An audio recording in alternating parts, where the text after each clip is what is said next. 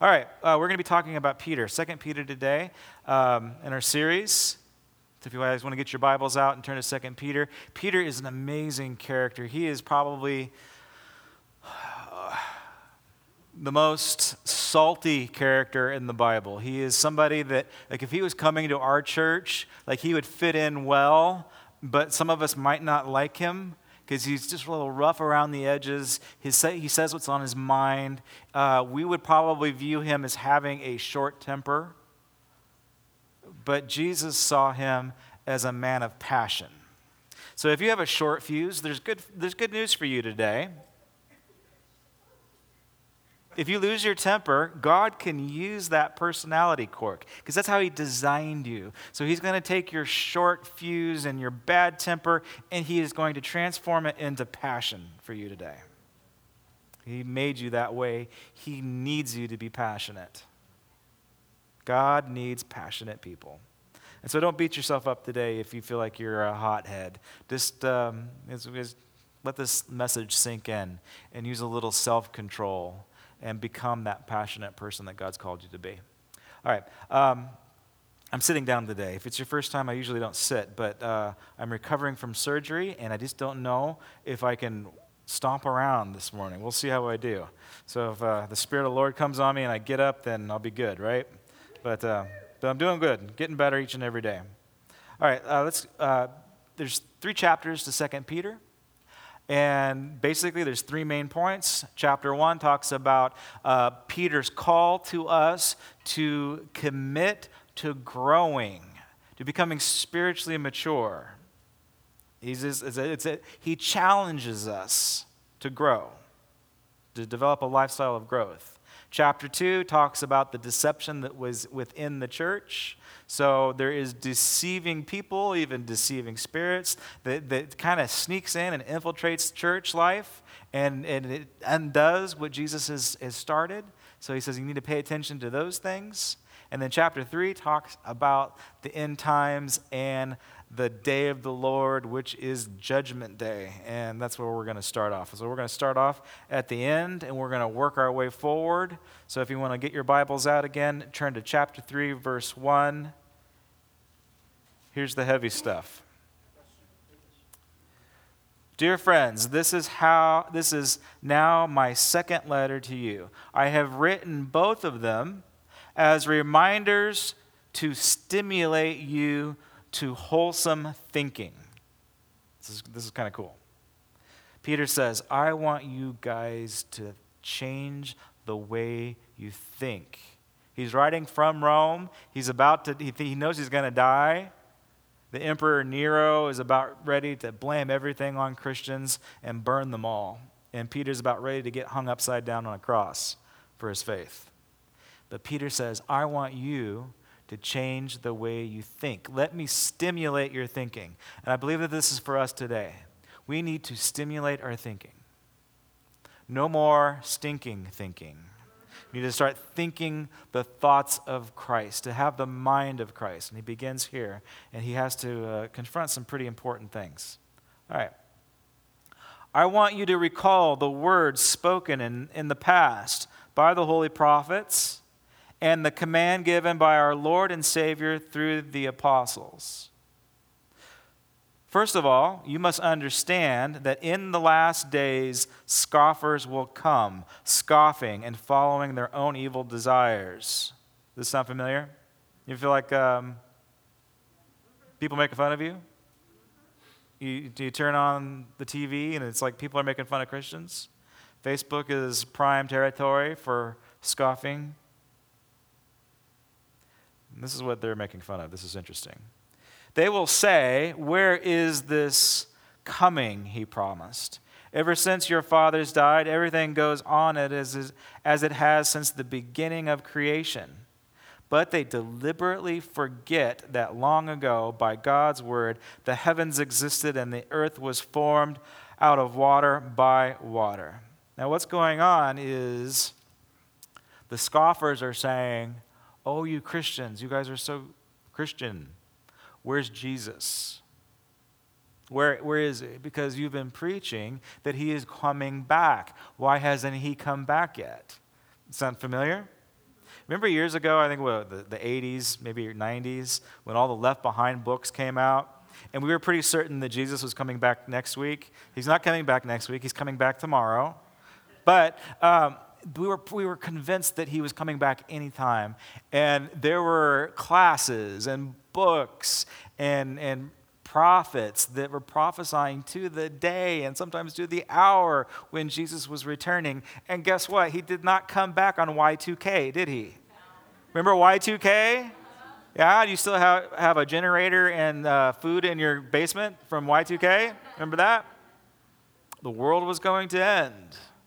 California was going to split off and sink into the sea. It didn't happen, did it? And the world makes fun of us for our imaginations at times. And so the same thing is happening in the ancient world. They're saying, wait a minute, uh, you, are, you have been preaching to us that Jesus is going to return. So where is he? Why hasn't he come back? Why has he not answered his promises? Why hasn't he fulfilled his promises? Down to verse 8. But do not forget this one thing, dear friends. With the Lord, a day is like a thousand years, and a thousand years are like a day. The Lord is not slow in keeping his promise, and as some understand slowness, he is patient with you. Can I get an amen? amen?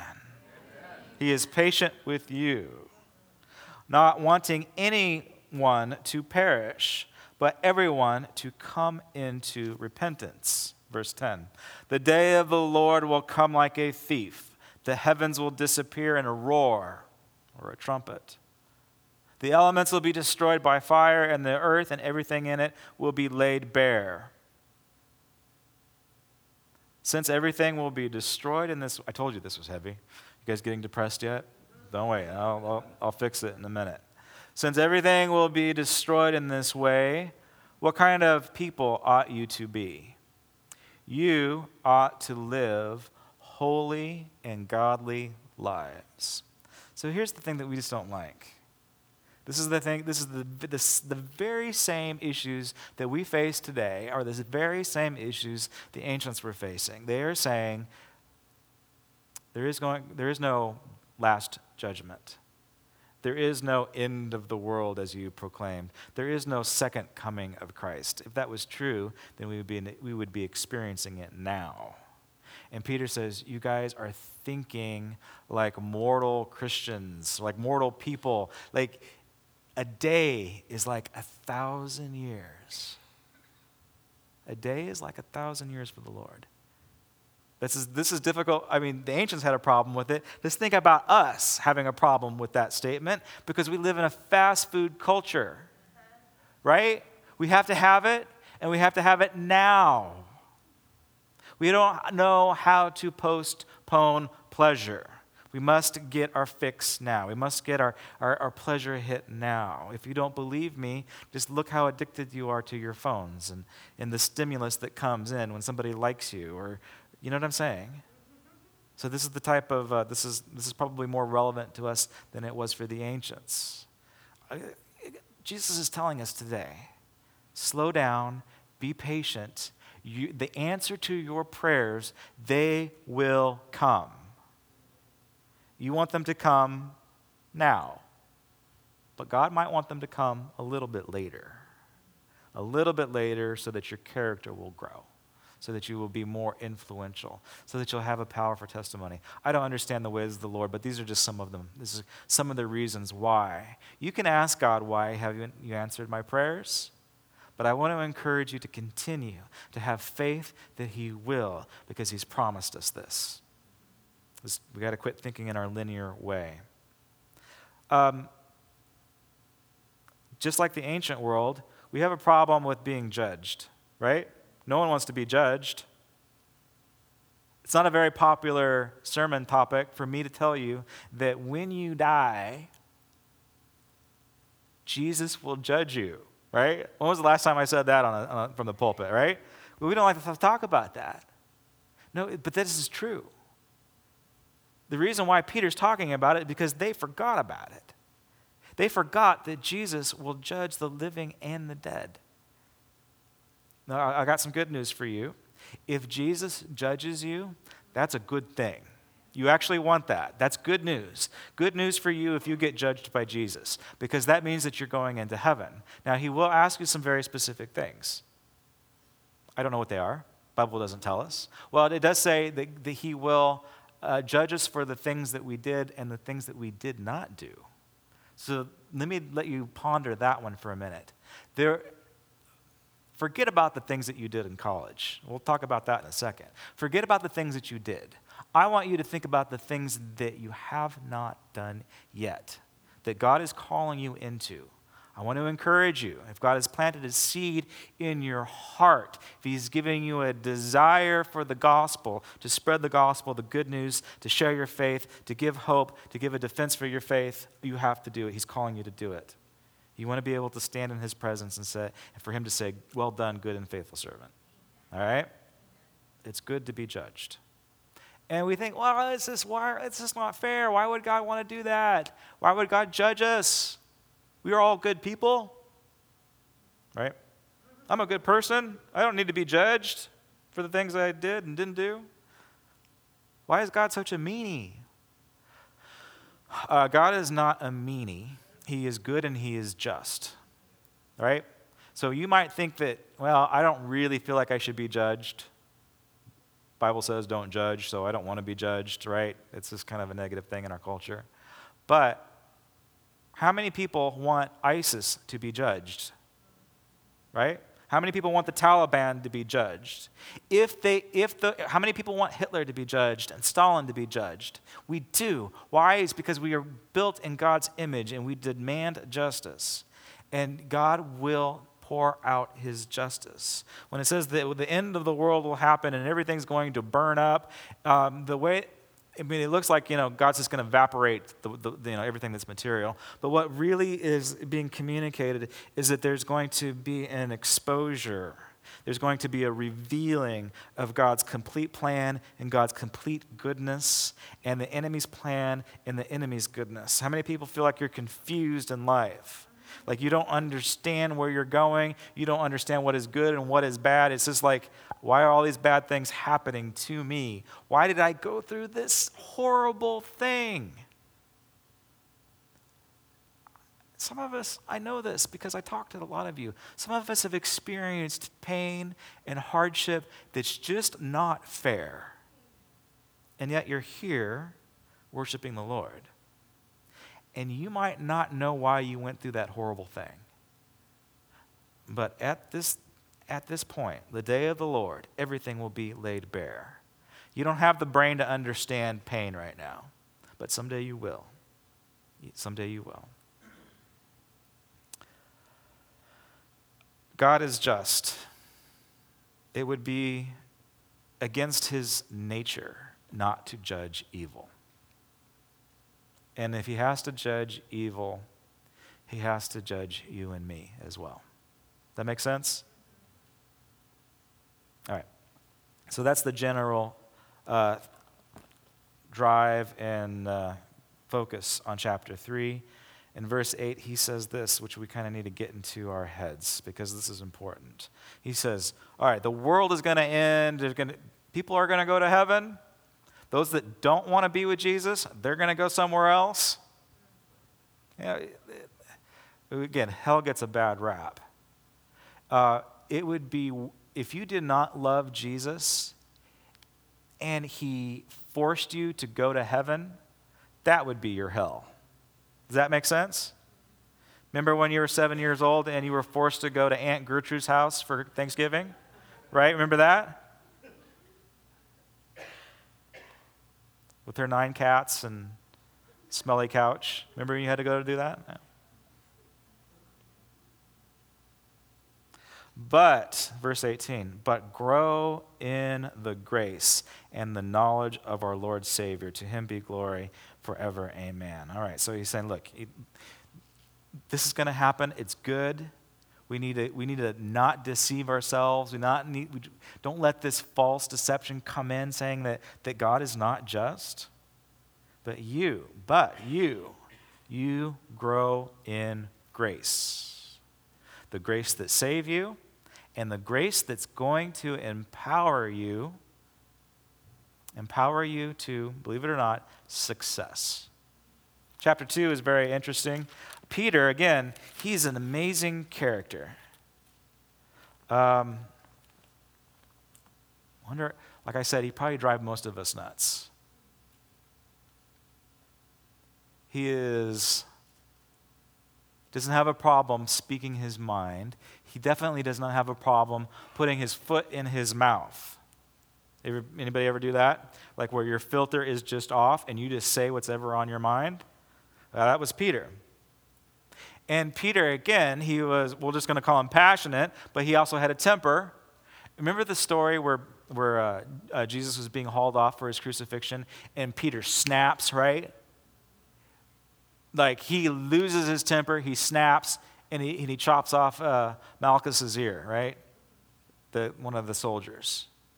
He takes up his sword and he says, I, I am not standing for this. And, he, he just does it the wrong way. I think here he's doing it the right way. Where he would once pick up a physical sword, now he's picking up the pen what does they say? Who's that says it? Longfellow? Who says that? No, it's Shakespeare. Duh. Shakespeare says that the, the pen is, is more powerful than the sword, right? And this is what Peter is doing. He is becoming unhinged in chapter 2. He is losing it. He is pulling out his sword and he's chopping some ears off here because what has crept into the church, what's crept into his communities, is false doctrine and bad teachers teachers that are saying, don't worry about the end of the world, you're not going to be judged. False teachers in this instance, they are preaching freedom. They're preaching grace, but they're preaching it without limits. And more importantly, they're preaching a message that does not include Jesus. So if you ever hear a message of grace that's preached without the cross, uh, run. It's, it's not of the Lord, it's not of God. And we have elephants upstairs. All right, chapter 2, verse 1. But there were also false prophets among the people, just as there will be false teachers among you. They will secretly introduce destructive heresies even denying the sovereign Lord. He's losing it right here, right? This is where Peter is becoming passionate because they're denying Jesus. Then he goes on to basically calling them a bunch of names. He says they're a bunch of dumb animals, like your bulletin cover. That's where we came up with the bulletin cover, because they're all animals. But here's the interesting part. Let's skip down to verse 15. They have left the straight way and wandered off to follow the way of Balaam, son of Beor, who loved the wages of wickedness. But, they re- but he was rebuked for his wrongdoing by a donkey, a beast without speech, who spoke with a man's voice and restrained the prophet's madness. So, the way of Balaam, if you were here with us for John and Jude, this way of Balaam, this, these prophets, these false prophets, they are prophets for hire. They do spiritual things for money. They actually, they actually get their, uh, their stimulus from power and they like the greed that, that comes along with it uh, what do they say? Absolute power corrupts absolutely. This is what has happened to these prophets. Balaam, in the, in the book of Numbers, when he, the donkey calls him out, Balaam was a legitimate prophet of God who heard God's voice, understood God's will, but that wasn't good enough because he liked money. Prophet for hire. And the bad guys hired him to curse God's people but he couldn't do it. It's kind of a funny scene. He tries to curse God's people, but instead of cursing God, it, like he opens up his mouth, God's will comes out and he begins to bless them. He says, This isn't working. I cannot curse God's people. Isn't that good news? Do you know, they're, like even the mockers, even the scoffers, they try and curse you, they try and tear you down, but they can't You need to allow them to run their mouths, and because eventually they're going to bless you.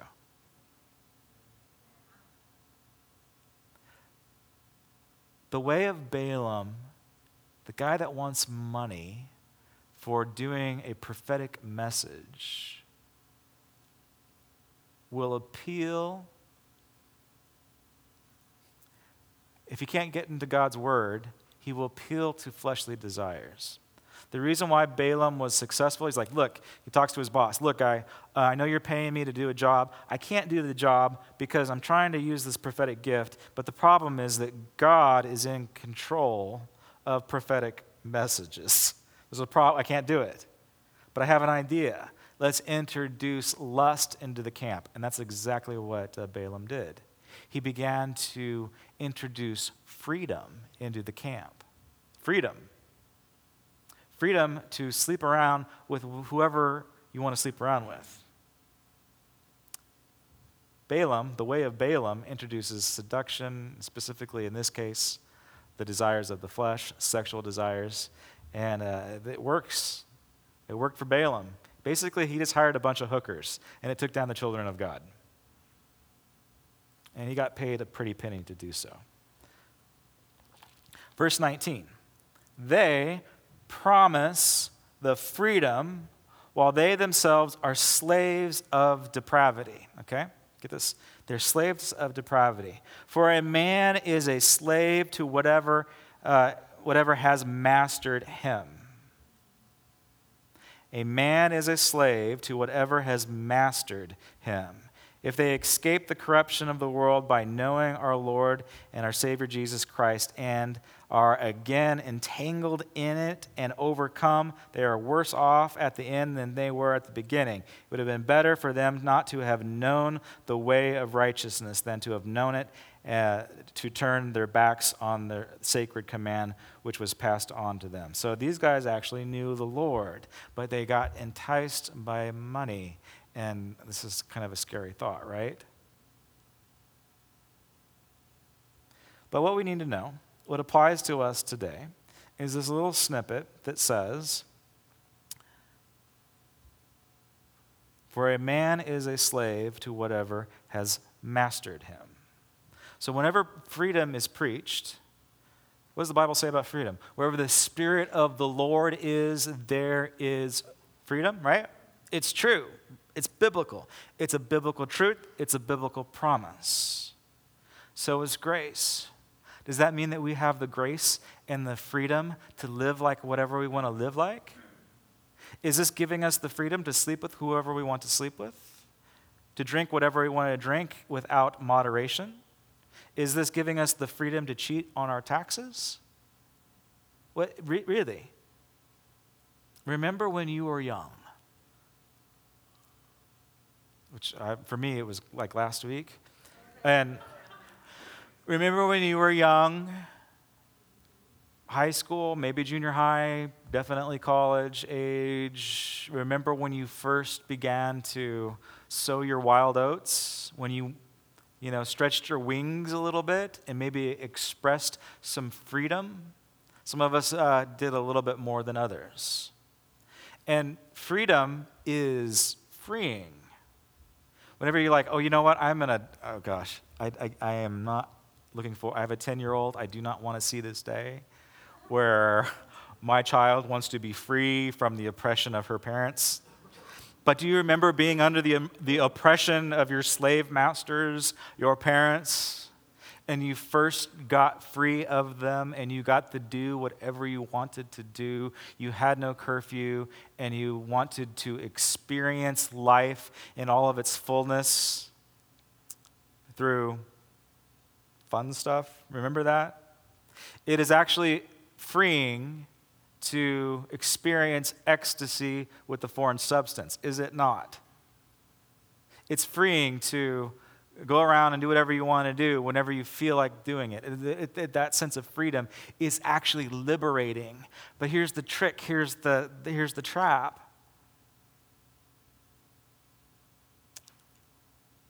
Are you still free if you continue to snort Coke over and over and over again? No, you're not, right? Guess what happens? It becomes your master be, you become its slave. And, uh, you know, drugs is the easy illustration, but it can be just about anything. You can, you can be a slave to anything in your life that masters you. Money can be your master, image can be your master. So, what is it? How are you able to truly experience freedom? There's only one way, and that is through being a bondservant of Christ.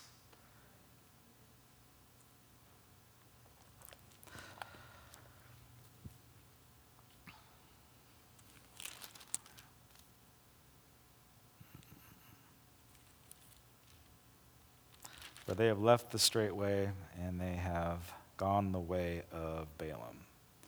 In the church, there's basically two types of deception there's the way of Balaam, and there's the way of Cain. Again, the way of Balaam is this uh, the, the, desire, the greasy grace, right? Anything's good.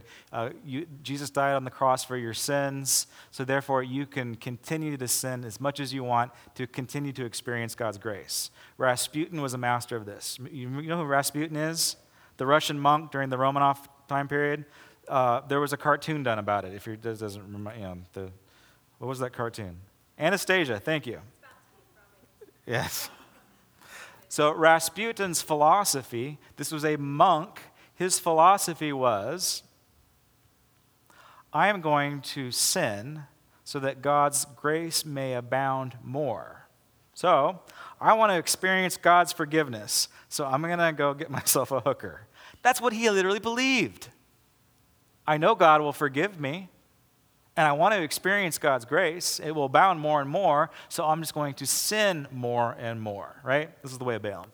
And then the way of Cain is similar but opposite. The way of Cain is no freedom at all you have to earn your way into heaven. You have to sow. Your sacrifice is yours that you gave to God and you bought him off. You have, you have worked your way up, and your salvation is completely dependent upon your own merits and your own goodness. Your goodness is good enough to get you into heaven because you deserve it, right?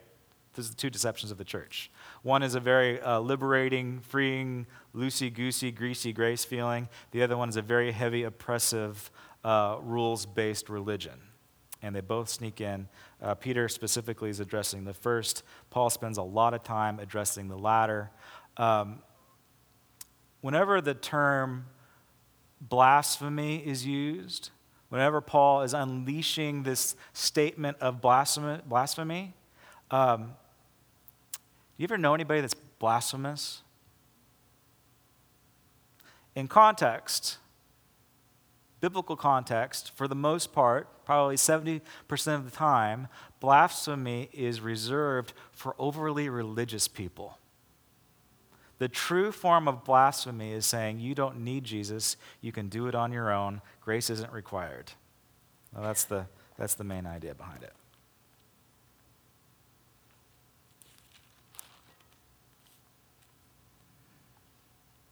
All right. So after uh, Paul or Peter is done calling uh, these prophets names like animals and saying that they eat their own vomit and they wallow around in their own mud, um, here's the great part. Again, we're working back, backwards. Chapter 1, verse uh, 3.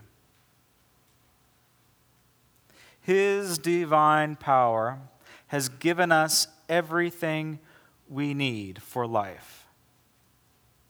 His divine power is giving you everything. So, probably by now, you feel like there's just no way I'm going to be able to do it. I'm, I don't know how to move forward. You ever feel like that? I don't know the way out, Lord. I don't know how to move forward. I don't know when I'm being overly religious or overly free. How do I, how do, I do this, Lord? He says, His divine power has given us everything that we need for life and godliness through our knowledge of Him who called us by His own glory and goodness. Through these, He has given us the very great and precious promise, so that through them you may participate in the divine nature. You should underline this in your Bibles. You have permission to uh, defile your Bible here by underlining this. The divine nature. We need to get the divine nature deep inside of us. Not rules, divine nature. And escape the corruption in the world caused by evil desires. For this very reason, make every effort to add to your faith goodness. So let's add to our faith. Let's add goodness. And to goodness, knowledge. And to knowledge, this is everybody's favorite, self control. Okay, who's writing this again? Mr. Self Control himself, right? And to self control, perseverance, and to perseverance, godliness, and to godliness, brotherly kindness, and to brotherly kindness, love. Love. Remember what uh, 1 John said about love? God is love. And if you remain in his love, he will remain in you. That's a big deal.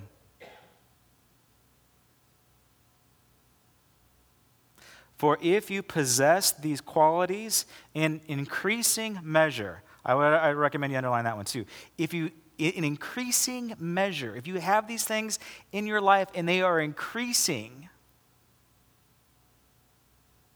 they will keep you from being ineffective, unproductive in your knowledge of the Lord Jesus Christ. But if anyone does not have them, he is nearsighted and blind and has forgotten that he has been cleansed from his past sins.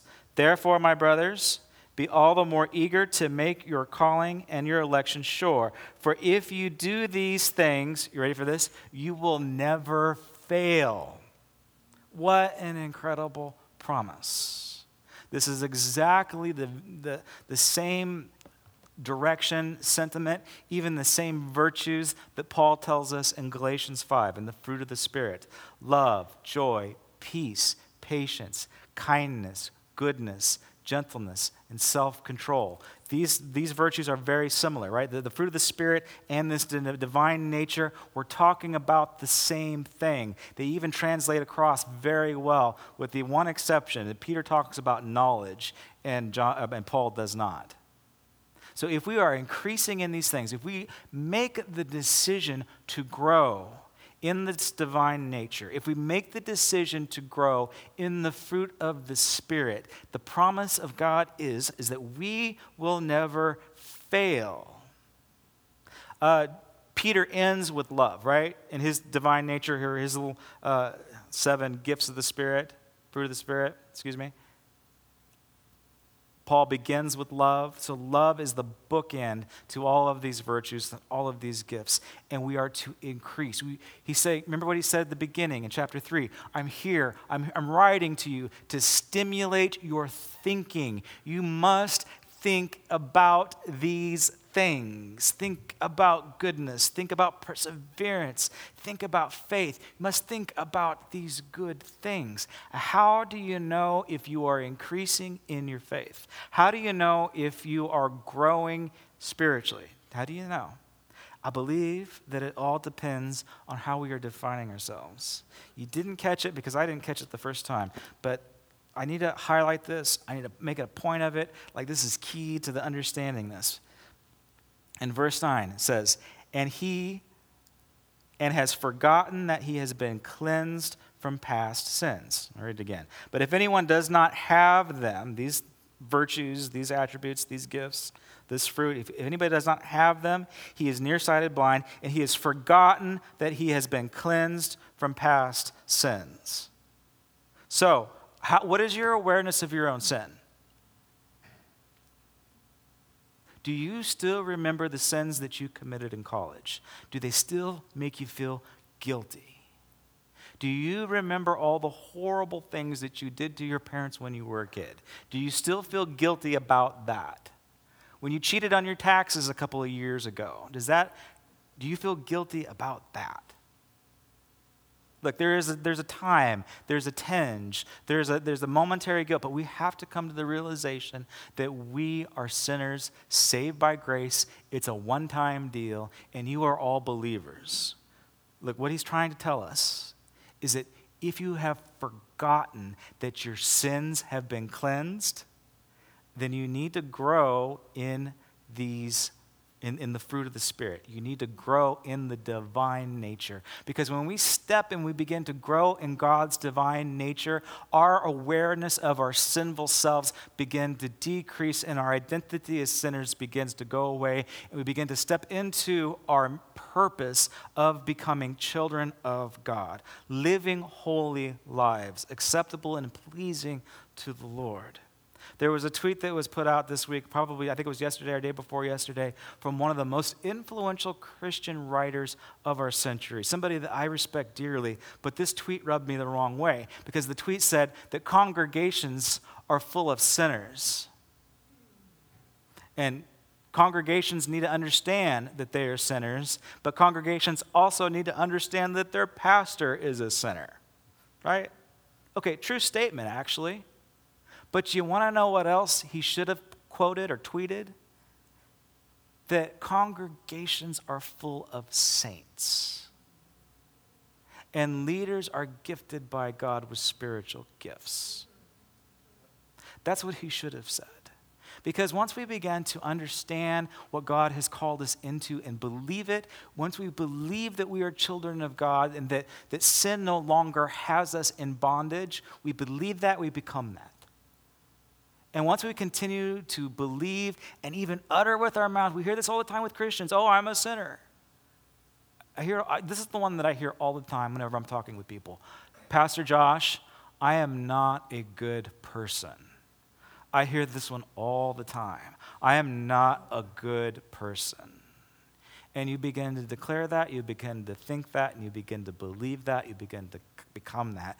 And what, what Paul is telling us, what Jesus is telling us, he's saying, No, let me stimulate your thinking. You need to change that think, stinking thinking to believing that you are a child of God, saved by the grace, and that the only reason why your sin still exists is because you think about it. Because what the Bible says is it is whitewashed, that has been obliterated from the history books. Jesus himself doesn't even remember your failings and your sins. If Jesus is willing to forget it, you should too. So, the challenge and the practical application for us today is to grow in ever increasing knowledge and wisdom and goodness and kindness and patience and uh, self control, right? I think what's going on is that if you felt like you've leveled off spiritually, how do you grow? You grow by developing your character. This is not works-based religion. This is choosing to become a better person. Does that make sense? You are not earning God's grace. You're not getting, you're not getting heaven points here. When you pursue goodness and kindness and gentleness and faithfulness, it's not karma points. It's developing the character of Christ, the mind of Christ that is already inside of you. The fullness of God, the fullness of Jesus, and the fullness of the Father is already inside of you. We get to flesh it out through the, the fruit of the Spirit and the gifts of the Spirit. All right, I forgot the band come to the front as they're on their way up. We are going to pray. And it is good not to pray alone. And it is, we are the type of church that believes in miracles. We believe that God came to save the lost. We believe that He came to heal the sick. We believe that He came to set the oppressed free. If you feel like you are oppressed, God is here to set you free today. If you are dealing with sickness and illness, maybe your day will be like a minute today, and God will heal you within a second. I believe it. If you need a miracle in your finances, if you need a miracle in your relationships, don't do it alone. You need people around you. You need to let people love you today. That's my encouragement. Allow people to love you. Allow people to love you today. Uh, during this song, this is the time where we go into our prayer time. We would love to partner with you in prayer. There will be prayer partners and elders that will meet you back there that will pray for you for whatever need you may have. But let's just, uh, let's just ask the Holy Spirit just to join us right now and move in a powerful way, and I'll make an invitation in the prayer. Would you stand with me? Heavenly Father, right now, we just invite you to minister to us in a deep level. Holy Spirit, come and touch us at our very levels of need. I pray right now that you make us kinder, more gentle, more forgiving, and loving people in your name, Lord Jesus. I pray that you give us the divine nature, the, the nature of Christ. And Father, if you've never accepted Jesus into your heart, I want you to pray this prayer with me. Heavenly Father, I am a sinner, and I, I, I ask for your forgiveness of my past sins. And if you just said those words in your mind and if you believe in your heart, you'll never have to say that again. He has forgiven you of your sins.